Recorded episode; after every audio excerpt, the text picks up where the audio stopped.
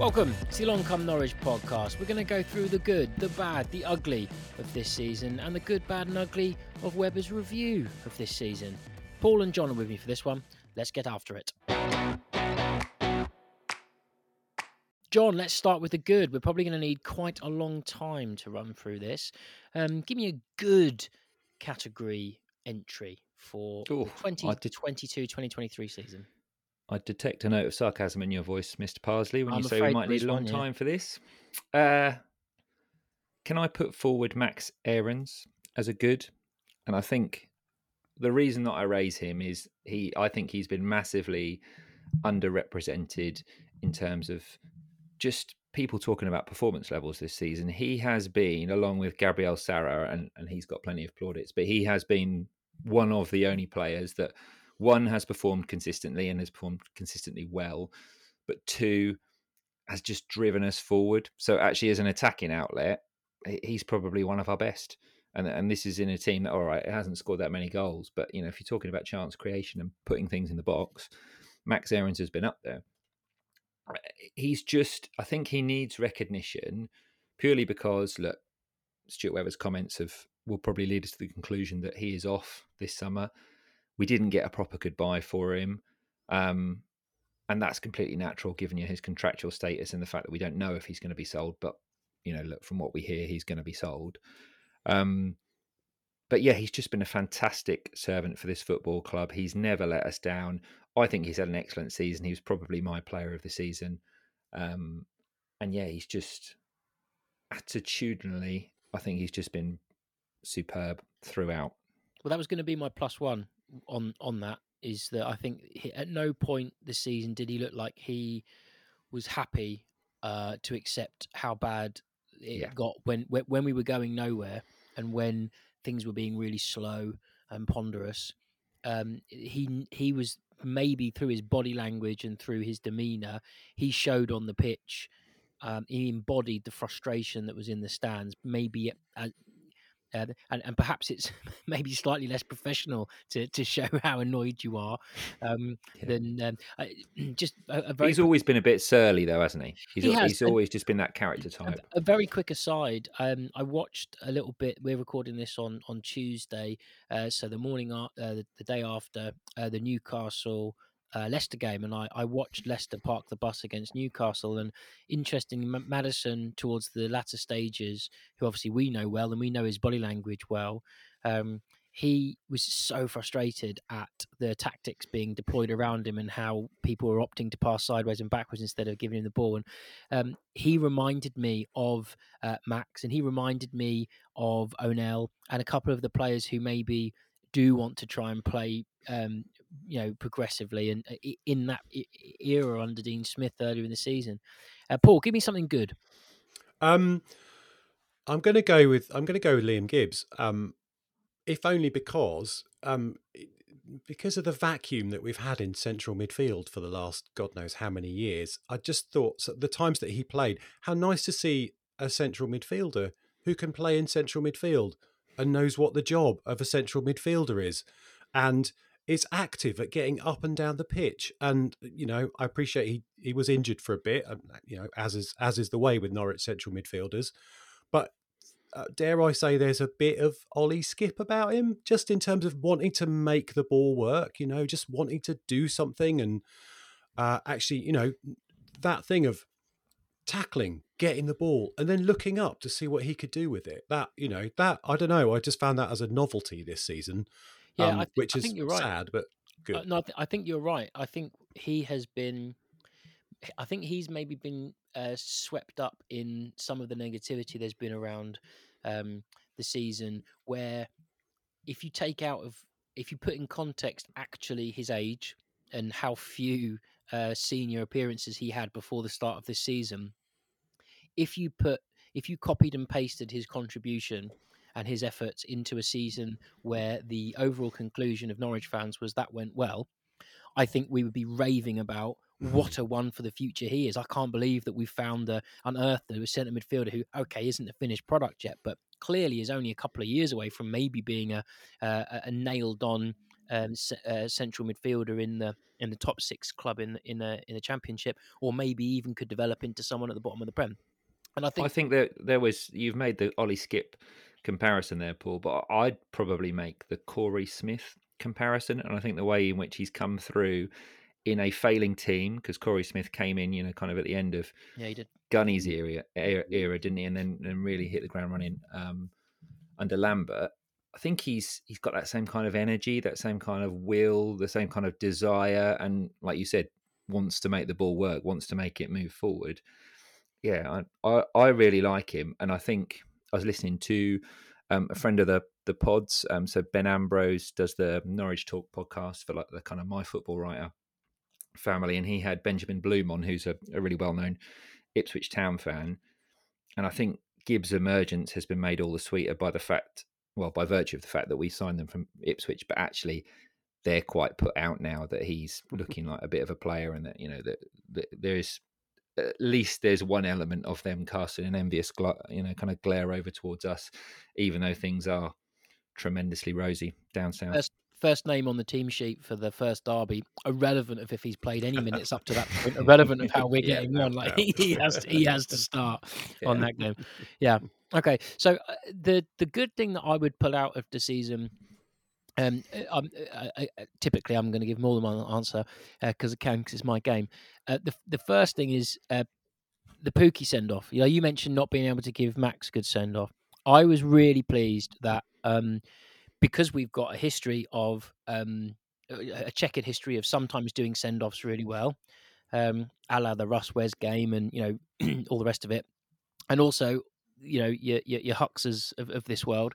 We don't always treat outgoing legends as brilliantly as we can, and I, I actually think the whilst the club got a bit of stick for um, being seen to be celebrating a terrible season and, and what have you, actually anyone who was there on the day um, you could tell that the right amount of effort had gone into um, from the displays side of things, which obviously we were happy to help with. Um, through to the, the songs. I mean, just hearing Farke on a horse and just hearing the, the tribal song and, you know, celebrating the era that he'd been at. Um, and, and I'm going to refer back to that again when we come on to talk about Webber's end of season review in a bit. Um, the other positive thing I, I, think is uh, I and again this this throws forward slightly to Webber. I think that the fact that we as a fan base uh, have didn't accept at any point um, the style of football that we were being served when things were going well.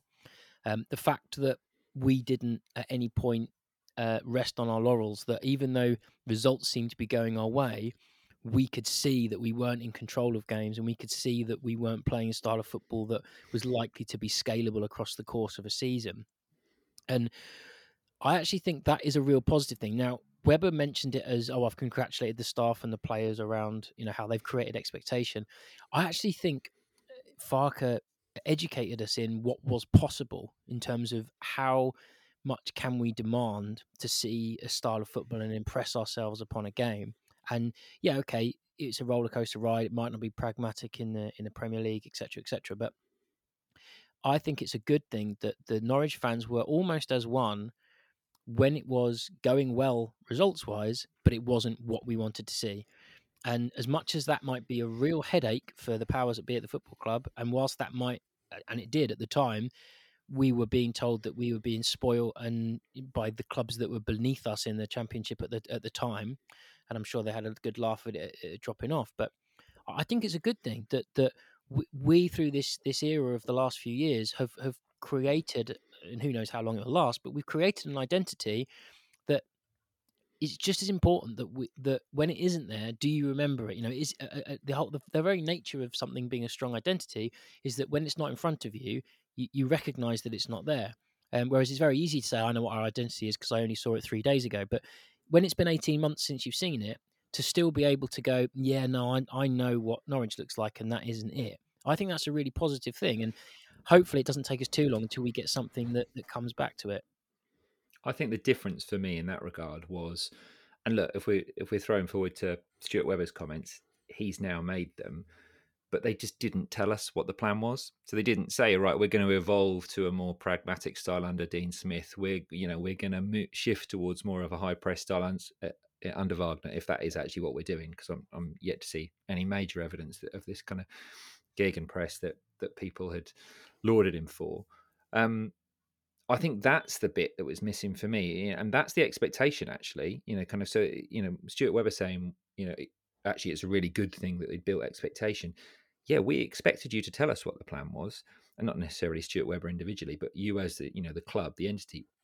We expect you now to tell us what we can expect over the next 12, 18, 24 months. To his credit, he's come out and done that now. Um, you know, in in the postseason stuff, and I feel way more assured around the direction of the football side of things because of that. So yeah, I, I don't necessarily think it's expectation uh, around a footballing style or identity or DNA or you know whatever you're going to label it as. I think it's an expectation around how supporters and club and community all get treated and how we get taken on a journey. And we had the most wonderful example of it. And all right, that was um, assisted by the the style of football that, that we were playing. But actually, if if someone had come out and and just said, "Look, we're going to be a bit uglier to watch, but actually we're going to have a few bruises, and and you know you need to get used to that and get behind it," all right, we wouldn't have liked it as much, but I could have got behind that. No do problem. You th- do you think that they were worried, Paul? That do you think that there was a conscious effort to downplay that? Because yes, uh, yeah, I think you're right, and and I think that was a mistake.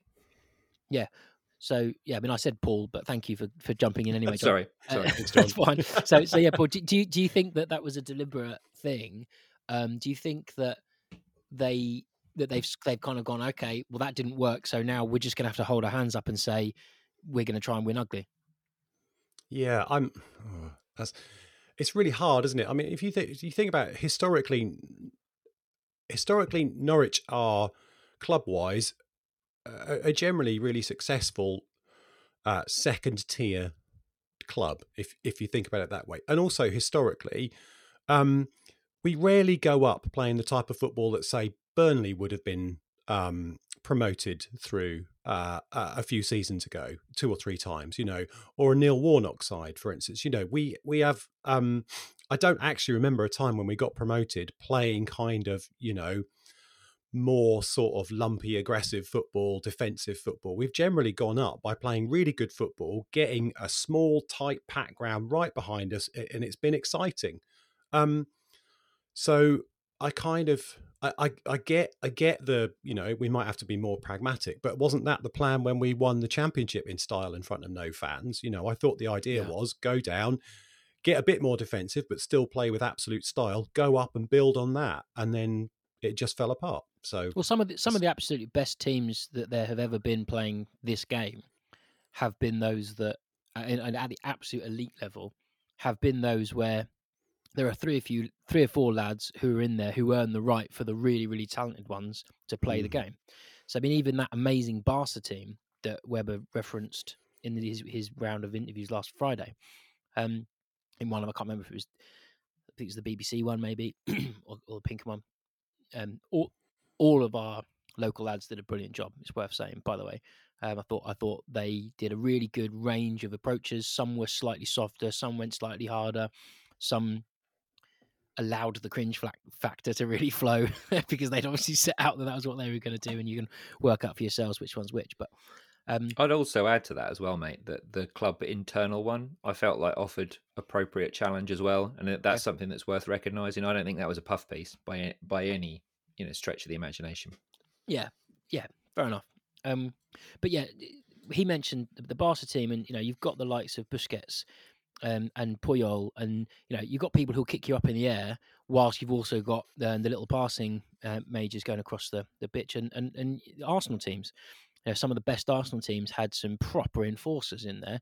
That that yes, okay, they were technically better than um, a lot of the other team players in the league, but let's have it right. They were in there to effectively be front doors that were very very difficult to kick down and would move move people around and, and create space for the more technical players to play. So if we have to, if, if the feeling is we need to get that bit right and earn the right to have more and more of a balance towards technical and passing and possession, very very happy with that and um, you know, thinking about teams in the championship, it's something that I think Swansea suffered from this season. You know, they they played some of the most um, successful possession football in terms of stats this season. However, you know, we saw them um, outplay us twice. Uh, obviously, we split in terms of results, although both times it was only it was one way. Really, only one team creating chances. Um, but they did they didn't look physically very dominating. They were they were I think um, with us one of the younger squads in the season in the in the in the, of the season in in the championship.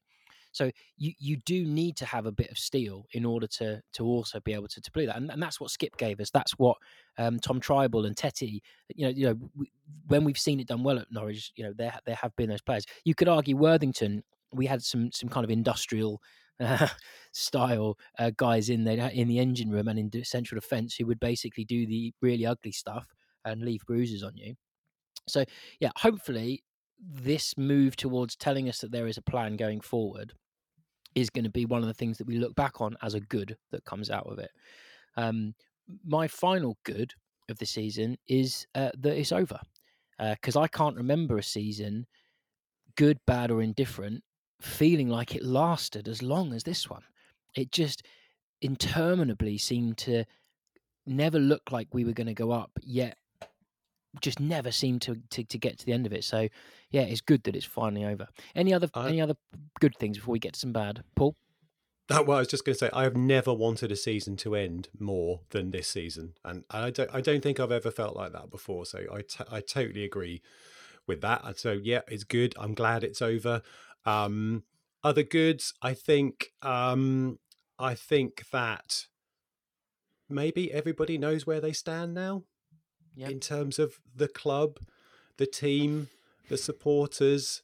You know, um, it's it's got to a point. Eh, eh, also, the local press. You know, it's got to a point where I think everyone's kind of there now, to a greater or lesser degree, and I think we have to move on. There's obviously stuff we need to ruminate over, but we do have to move on. We have to look back at maybe some of the core of the problems, but it feels to me like actually we've got to a point where that's beginning now, um, and so maybe maybe this is the beginning of something at least a little bit new. Do you feel beginningy, John?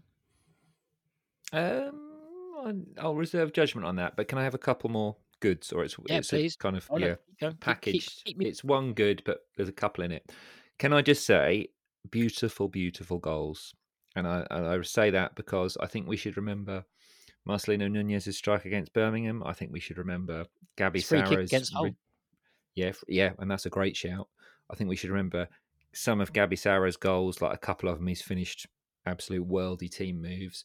Mm. But then that one against, I think it was Millwall away, wasn't it, where he's just spun and hit it in, you know, in a world class way. You, his highlights. I was saying to someone today, his highlights reel for this season. If you wanted to do a YouTube compilation, because of the amount of tricks and flicks and skills and all of those things that he's got mm.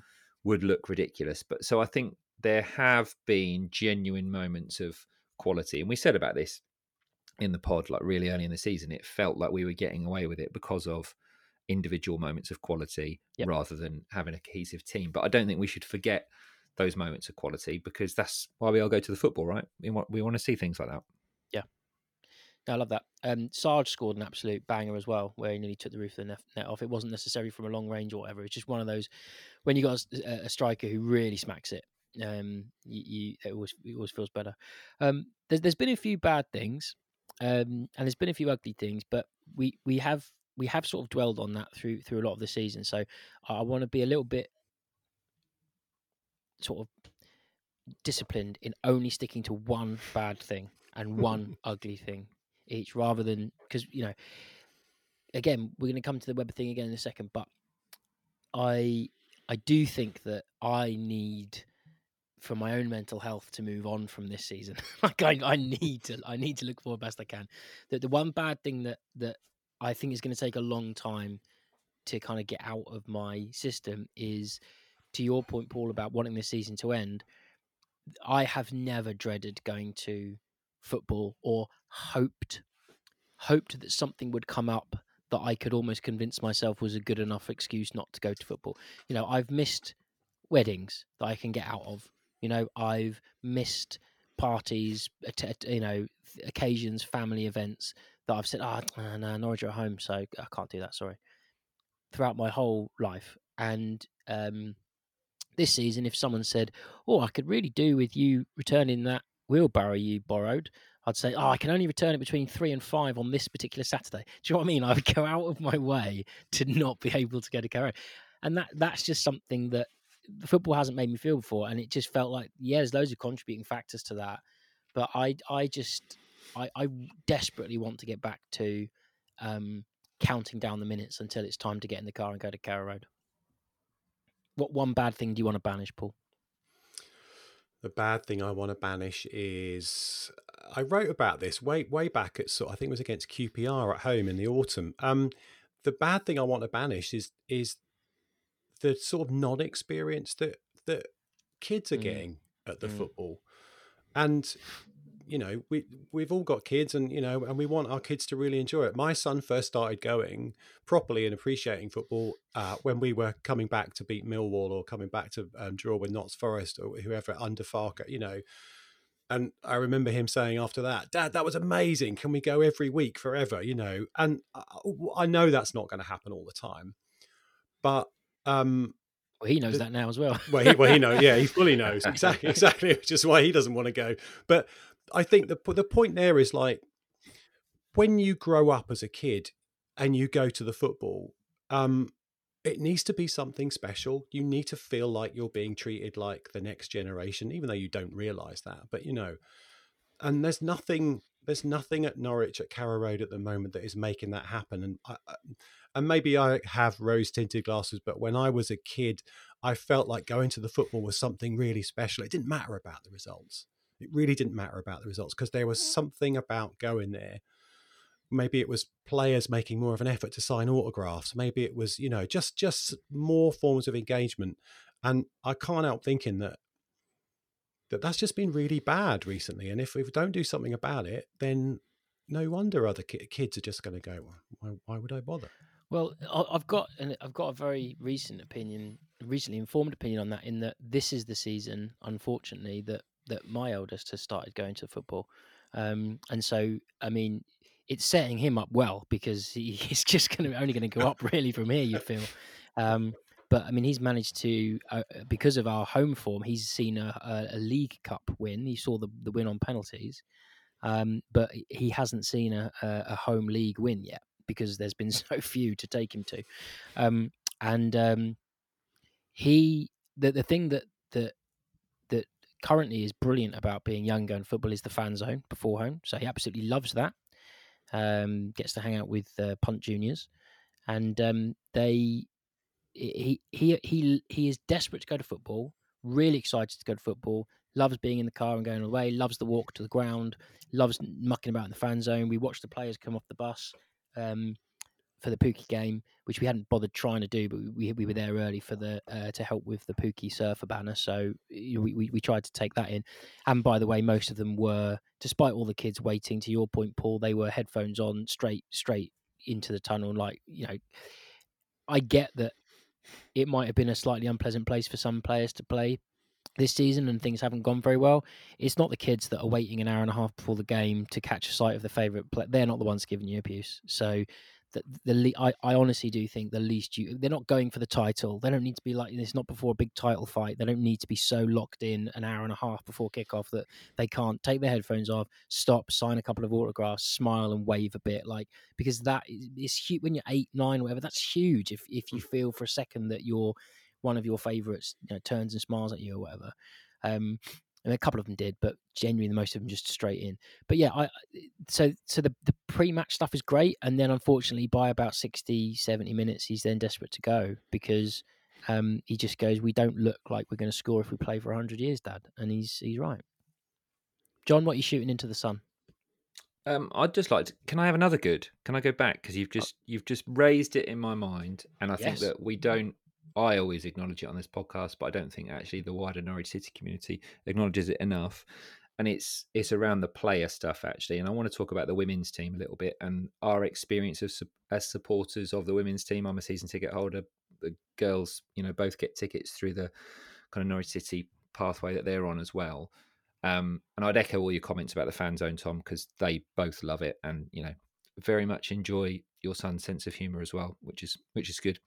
Um, but the Norwich City women's and the way in which they are able to engage with their supporters and just be human with their supporters and they they just nothing is too much for them in terms of going over signing autographs having a chat staying behind after the game it just completely opened my eyes to oh that's what it was like when i started going in you know late 1980s and Ruel Fox would trudge over and say hello and sign an autograph or Flecky would come over and just have a bit of a chat or Robert Rosario would look a bit annoyed that he had to come over, but he'd do it because he knew that actually he needed to sign autographs before the football because that's what the kids down the river end wanted.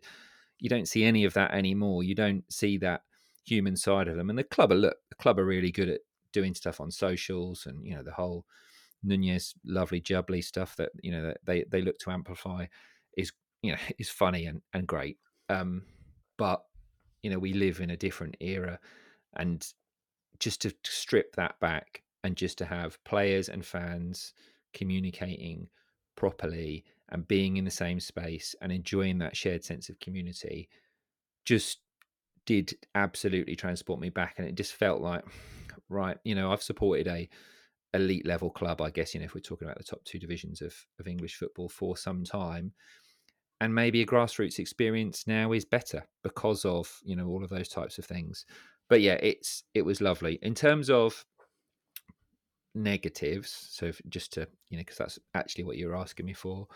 Um, I would say around the men's team, it's it's the culture on the pitch. I think is the one thing that I just want to chuck in room 101 because it's it's just felt like, and it's been acknowledged in, in postseason interviews as well. We just haven't had enough. I know it's easy to say this when things are going wrong, but we haven't had enough leaders. We haven't had enough senior people yeah. just stepping up and I don't know, almost dragging us through games, you know, just through sheer will and desire. It's really obvious when the chips are down. You know, we haven't had people to stand up, and for you know, for people at the football club to come out and say the players don't like playing at home fucking yeah. change it then lads yeah like you know kind of actually do something go up to the crowd engage with them like ask them for their help come out in the media and do those kinds of things don't just go oh, i don't like playing there can you make the supporters be nicer to us no like actually take ownership of it and yeah. show us um you know and, and I, I that is again something really positive that I am pleased has been acknowledged in the postseason stuff. It's like they need to fix that, and the club realise that that starts with them, and they need to drive it. And yes, the supporters need to meet them halfway. But you know, if, if we just if they show any semblance of that kind of desire, we've shown as a fan base before. Right, we might be a little bit fickle, but we'll get behind you if we know that you're trying. If if we know that you are engaging with us, if we know that you know we're all pulling in the same direction, we'll get behind you. We will back you. On so on get, that, yeah.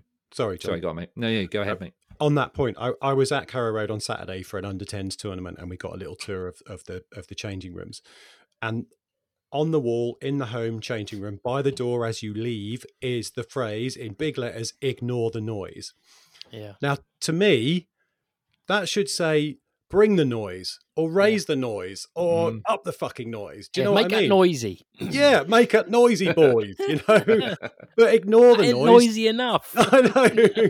But ignore the noise is surely like just playing into that exactly as you're saying, John. It's just playing into that. Well, disengage from everything. Hmm. Well, actually, no. Just get out there and and bring it. Yeah, yeah. So onto the ugly, uh, and let's start talking about the Stuart Webber um, interviews. So uh, I'm, I think that there was some really, really positive things shared uh, I think that there was some good context, which whilst the delivery, um, you know, Stuart Webber was not hired as a public speaker. He was not hired as a media professional.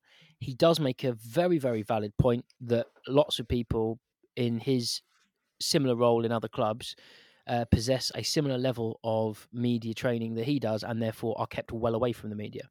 Um, so I, I do always cut him some slack on the Brent cringy stuff because I really do think having spent some time, you know, in in sort of club events where he's been he's been around and about and not kind of on mic, he's really not any different. I mean, he, you really do get You really do get the Stuart Webber experience, whether he's on mic or off mic, and I give him credit for that. I I do think that there there it was maybe a mistake to um, create a precedent whereby he did a lot of talking because uh, effectively that's been created by the fact that there was uh, otherwise there would be a vacuum you know? There would be a vacuum because delia and michael aren't controlling the club so it would be weird if they kept talking and, and talking about things and if it's not going to be him who else is going to do it? You know ben kay did, did did some chat but obviously he wanted to make it clear that he was kind of the business side of the club. So it, it was maybe a mistake that, that they went, well, this is going to be the person who's going to front up, which therefore, when he does go quiet for two seasons or whatever, then it does seem really, really weird. So there's an element of you, you make your own bed there. Um, so giving him a, a pass for some of the weird comments that he makes, I do think that on the context side of things, he brought up some things that I wholeheartedly agree with and are things that I do think, maybe myself included, the frustration of how poor it was on the pitch, I maybe overlooked a bit. Like we have created expectation, and we it isn't a level playing field, and uh, you know I'm I'm so pleased he brought up the Brentford example particularly because Brentford are like Bournemouth to me in that it makes my skin crawl when people hand them out flowers like they are some kind of romantic fairy tale you know, Portland Rovers or whatever. Like, no, they spent loads of money and got to the playoff final. Then they spent loads more money staying up, and they've done it in a very sort of, you know, industrial way themselves. They hardly play beautiful football, etc. So, no, I don't. I, I'm. I don't. I would love to be spending money on players of really good quality and staying in the in the Premier League. That would be good if we could challenge. but I, I, am I do think he, he made some good points around that. Where I think there are still some things to answer is he contradicted himself in a lot of in a lot of ways, sometimes within the same same interview. So Jon, I'll come to you first on this. So give me some ugly things from from the the Webber recent round of, of media day? I, I think I'd probably open as well with um, I'd maybe challenge around his. I think there's an element of revisionism around his. We've created this expectation, and actually, it's not good enough for Norwich City fans to finish fifth in the league. Mm. It'd have been plenty good enough for me to finish fifth in the league this season, provided I was communicated with and and actually understood what was going on on the pitch and what the plan was but also and if it didn't look so shit on the pitch. Well yeah and, but, you know that that is a, definitely a factor. But also oh we've created this expectation. I'm not sure you have mate. Like four of the six seasons that preceded your arrival at the football club we were in the premier league. Uh, the fact that you were you know the club had to look at ripping it up and starting again was born out of the fact that us as supporters as a fan and a fan base kind of almost hounded Alex Neil out of the football club, and that was expectation around the fact that we should be finishing top six in the championship or you know yep. top two in the championship. So I think we expected those things anyway. I think he makes some excellent points about the fact that you know he's presided over two of our seven trophies in the in the top two divisions.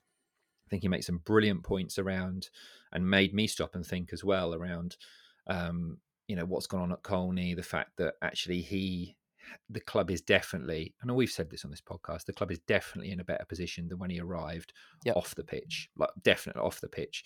I was really pleased that he used the words "end of cycle" as well. You know, kind of, uh, he, he was very clear about that in his press that they have to build again.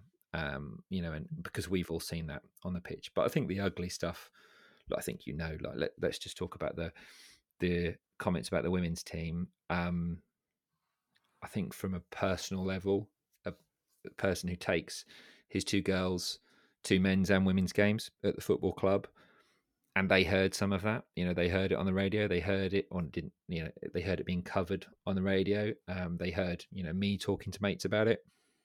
So they you know they were naturally inquisitive about what had been said. I think it was just really disappointing. And look, we've reached out to the club, or I reached out to the club quite recently and, and just said, look, is there wider context? Like, you know, kind of, do you have you got a comment on this?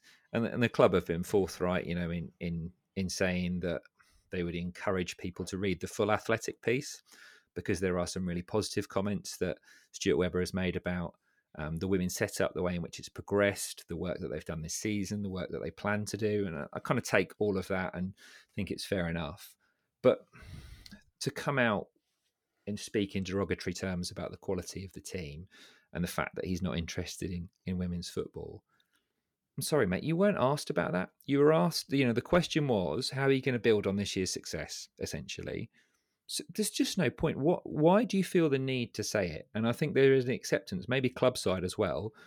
Well, no, definitely club side as well. That those words were a little clumsy. I don't think they're a little clumsy. I think Stuart Webber is a deliberate communicator. I think we've seen that around the consistency with which, the way in which he conducts his interviews um, with all of the local press. I think he maybe had a thought, a think about what he was going to say beforehand, and I think he likes I think there is an element of him that likes the provocative and likes the poking fun at whether you're a snake pit divorcee, or you know kind of or whether you're a 21 year old playing football manager.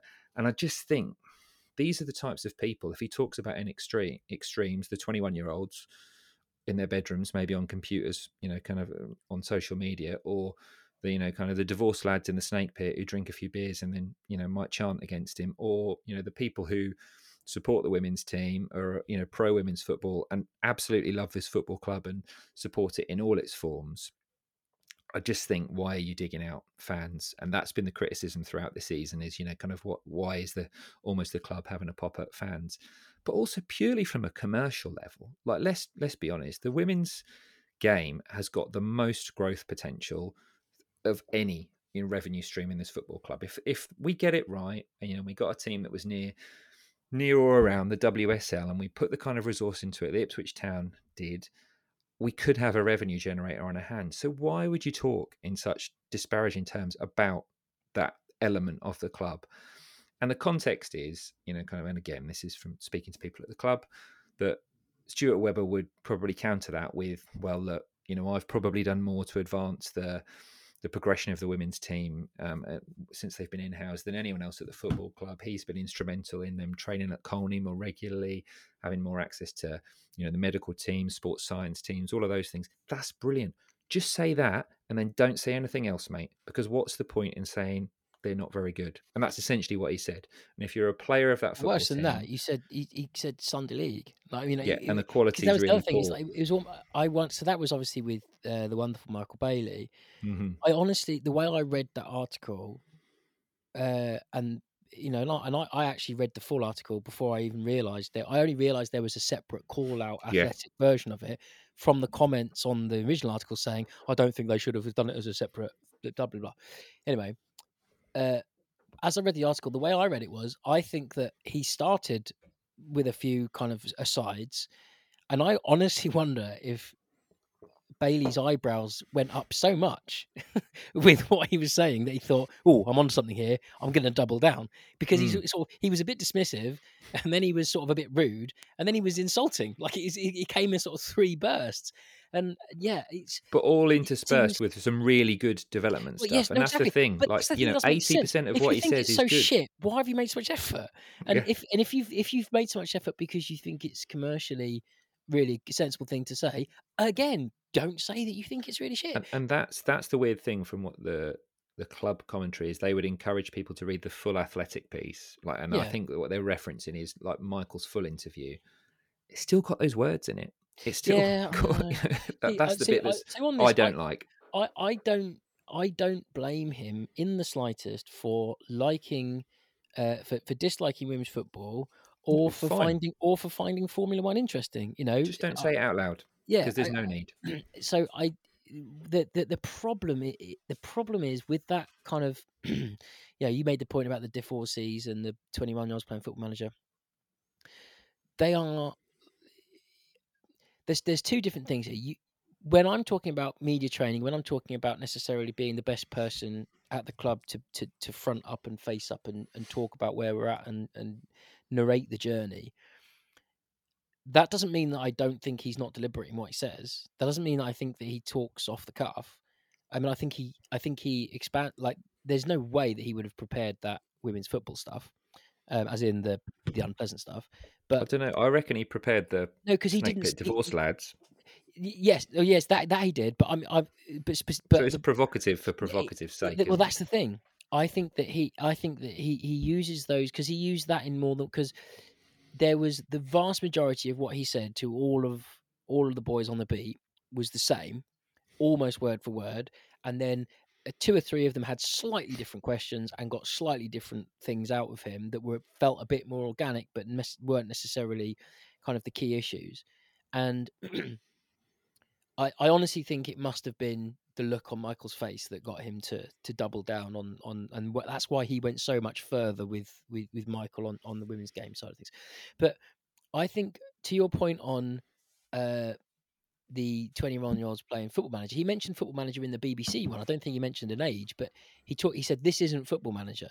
You can't ju- yeah, you can't have um people on x uh, a week and just keep adding up. And then he said a similar thing on the Pink Un one which was on which was on camera and he, he gave the example of you know if you're only going to pay someone a grand a week well no no no offense but obviously offense that's only going to get you a kings lynn player so again, this is a kind of similar trope where he's saying the same thing, and what he's trying to do is, I don't think people who really understand football, or rather, the people who don't understand football are the people that have got a problem with me or would criticize me. Um, the people who are unhappy in their life because they're divorced and they drink a bit too much, that that would cause them to have a problem with me. So it's almost like every it- it's this this massively defensive way of being. Now, I think he actually owned and took accountability of quite a lot of of stuff that that I would have loved him to have said in Yeah. almost all Agree. in, in almost all interviews. I would even I would even say that maybe seventy five percent of what he said was I was go back three four years was along the lines of the stuff that made us think we are so lucky. What a guy! I think it's like- higher than that. I think you're talking Yeah. 80, 90 percent, And- and that's and that's the thing. yeah, if you if you can just stop him saying the stuff at the end, which is a bit Yeah. controversial, you you I think you'd have had universal praise for him yeah, because loads of the stuff he said about certainly the footballing side of the business and the way in which they've developed and the way in which there's collaborative work with the Milwaukee Brewers and the, you know the data stuff. Yeah. It's like brilliant. That's and what we giving want to hear. praise to that- that- Mariella in person that we've had on the pod Yeah. before, and, and you know calling out the success of, you know, and, and, and likewise, what I think he did he did a better job this time round than he's ever done before of raising others up. And, and actually Yeah. not taking quite as much, you know, he's Yes, because yeah. he's been, he, you know, he's a great humble brag. I like his whole. I've only been in the city twice. That was to feed homeless people, um, which you know, good for you. Glad you did it. But apparently, there's been about 18 sightings of him in the, in the city centre. Whatever, you know, but- kind but of, the- that, that can be is- verified on social media. Yeah, I'm sure. But but the, the, the point is like he humble brag has- has been his sort of has kind of been his thing since he's been here, Yeah. and and so so I I actually thought uh, um because I did I you know every, I think we've all consumed it in different orders. But I mean I did the BBC one first, um and you know I thought that he uh he did a brilliant job of um of really lifting up those around him that had made it possible to get where we've got to. Um, and yeah, what what about you, Paul? What what what are your are there any ugly bits that we haven't missed, or do you want to maybe focus more on the good stuff? No, I think I think there's something that's sort of slightly worrying me. I will just say though, I think I think I think Mr. Webber needs to revisit the "Your Authentic Self at Work" book. Um, you know, there, Mm. there's there's a level, isn't there, where Mm, you know being authentic. In in the circles that I work in, there's a saying that you know if you were if you were your true authentic self at work, you get fired pretty quickly. Um, which I I think shows the, the level level of accountability that that Stuart Webber has perhaps at Norwich. I think, as Jon and you have both said, the major percentage all good maybe just dial the other bits down a little bit. You don't need to say it because it's on your mind you know and, and maybe you'll get uh, more sleep at night. Anyway the thing that is the thing that's worrying me is i noticed in all of the interviews there was a couple of things that really stood out and one was i can't remember who asked him it but his answer was i don't know where it went wrong. He said that I don't know where it went wrong. And then a couple of times he said, uh, it's not about looking back, it's about looking forward, looking forward with positivity. Hmm. If you add that to a cycle, we've been in a cycle of uh, um, a downward cycle, I think, to some degree. I I would I would add that to I remember Grant Hanley, I think it was Jake Humphrey's podcast. Grant Hanley said after that terrible end of uh, end of the COVID season, um, loss uh, set of losses. He's when he was asked what happened, he said, "I don't know." Um, to me, that's the worry. Is like if you don't know, if you can't go back and look at your process and think and work out, all right, where's the core of the problem here? What have we been doing wrong? And I and I, I do you know, I recognise that he perhaps contradicted that a little bit by saying things like, "Well, perhaps I was a bit too loyal to some of the some of the players, and maybe I Yeah. should have, you know, been a bit more helpful to the manager and so on." But that does worry me that he's he seems not prepared to look back enough and think, where were those key moments? Those really, you know, like we like we do in all forms of work, you know, or anything really, any sporting endeavor. What's working? What isn't working? How can we improve that? So that sort of I don't know worries me because if we get into it, we get a bad start in the new season, you know, we're just going to go into the same thing and we're we're firefighting. So that that was a bit ugly for me. Was you know what? Actually, just front up or and and say, surely he knows what was going wrong. Yeah, I wonder whether he does, and there's an element of I don't want to wear our dirty uh, laundry in public, because he then and it was a, a bit of a contradiction, or it was a bit of a weird one for me. I, th- I can't remember which outlet asked it, but it was almost like, well, are, are are the board not going to hold you know kind of haul you over the coals for this? You know, kind of are you going to have to be accountable to the board for this? And he answered it in so much as, well, I know what went wrong, and I'll tell them what I think went wrong, and then we'll just I'll tell them how we're going to move forward. And do you know what? He might have taken them a lovely PowerPoint presentation, and and it, it was completely what they wanted to hear, and completely reassured them. But I thought, hang on, is that against your KPIs or is that against the club's KPIs? And like you know, is it is it not that the board should hold you to account and should ask those questions? And I I I just thought it was interesting that he framed it in those terms. It was almost like, well, you know, I'll control the narrative around what goes into into the board, and I will tell them, you know, what I think, rather than them being given the opportunity.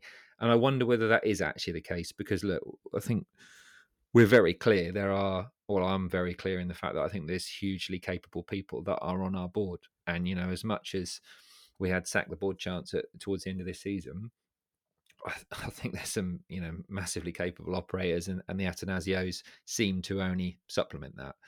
Um, so I do wonder whether it was in those terms or whether it was ego almost to go, no, I went what I know what went wrong, so I'll tell them. There was that that contradiction in there that I just, you know, I couldn't quite work out, and I think I'd have maybe liked some outlets to just push a little bit more mm. in that regard, you know, because it, it it did feel like, well, we can't change it, so let's move on.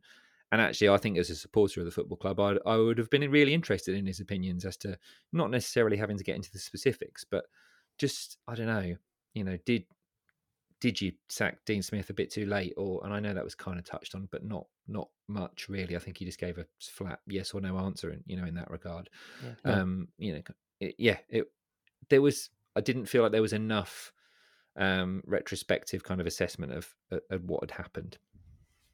Okay, well, we are very tight for time. So, can you give us uh, one of the listener questions that you think best helps us wrap up this end of season review podcast? Mr. Punty blimey. Puntalinio Puntilicious. We've had loads of brilliant 100%. questions as well, so that is a shame that you know we're not able to. um That is a shame, but we've warbled on for 48 minutes and 22 seconds. Sorry, Bur. That's all Well, right. Beth, say that's sorry. that's You've probably done about but- 30, 30 of those minutes, to be fair, mate. Yeah, all right. You know. All right. Women's football soapbox, man. Okay, so I'm just going to pick this because I love the guy's Twitter handle. So Harv likes trains There on. Twitter, who I think has questioned us before, Yeah, he has, yeah. and I would like to know how much he really likes trains. Or you could read it as Harv like strains. I suppose you could as well. Anyway, um, Harv asks question: What would the Stuart Webber of 2017 say if he walked into this job slash situation as it is now? Gonna need a bigger veg patch. start us off. Hey, Um, I think he would be impressed at the um at the facilities and be delighted that he maybe can focus more on um the the football culture being embedded because more of his time can go there and less of his time can be distracted on on things that really need to be in place from an infrastructure point of view. I mean, you know, I, I think as as you alluded to earlier, that the club is in a much better position off the off the pitch um, than it was. I I do think that there is less hiding places um, from from a kind of what are you going to do next point of view. So so the Stuart Webber of 2017 could list off a great a great long list of these are all things that currently mean that we're not anywhere got any capability of delivering on our on our kind of uh, goals. Stuart Webber of today has done a brilliant job of that, and and he, he made it very clear in his interviews that he may be off soon. So we might actually find out relatively soon what a new version of Stuart Webber 2017 is going to make of of it because I, I get the impression that it's it's not going to be two seasons. It might might not even be as much as one before he, he's mm. on the way. I took it in that sense. Yeah, Paul, anything to add in that regard? Uh, you know, I think he was quite ruthless when he came in, wasn't he? You know, and yeah. and, I, and I wonder if he would do the same. I think he'd look at it. Maybe he's alluded to that over his interviews. Is actually, you know, what he's he has maybe realised that he's been a bit too loyal or a bit uh, a bit too slow in in making changes and and maybe like you say tom if he's only going to be here a year maybe maybe this is the summer. This is the summer just to come in and be 2017 2.0 uh, and do it leave a parting shot so we can have success on the field and he can leave saying whatever he likes at the end of each interview. Yeah. can i have one more question please? And it's really quick tom. So it's from your mate daniel ottolenghi and he asks would you rather be a snake pit divorcee or a member of the bedsheet brigade Paul. well, I'm I'm happily married, so I'll go with the bedsheet, mate. I, I too, because I like flags and banners. I'm going with the bedsheet brigade. Thomas. Uh, well, I mean, the good thing is the chances of my wife ever listening to a piece of content that I create in any of my interests is so low that I could easily choose that. But I really don't. I like... thought she was our one listener. I Damn really... it, that must be my mum. Yeah, she, yeah, she just like she just keeps pressing play like hundreds of times. I um, uh, I I too like flags and banners, but I really dislike the view from corners of pictures. So I could never be a snake pit divorcee. I might be a divorcee if you ask my wife; she might guarantee it. Uh, but I really do like to see the pitch properly. So, no, thank you for me on the snake pit. Fair enough. Thank you so much for the questions, Paul. Appreciate your time reviewing the good, the bad, and the ugly. Punt. It's been another season. I hope we have more pleasurable things to talk about in the season to come. Uh, we've already got Sergeant Bash in the door. Um, sounds like there's going to be another signing imminently. Um, as always, when we sign off at the end of the season, um, I do wish you a very, very happy summer, and also that I, will dangle the fact that you never know there might be a big enough story that brings us around the microphones in the meantime. If not, I'll probably see you in August. Mind how you go.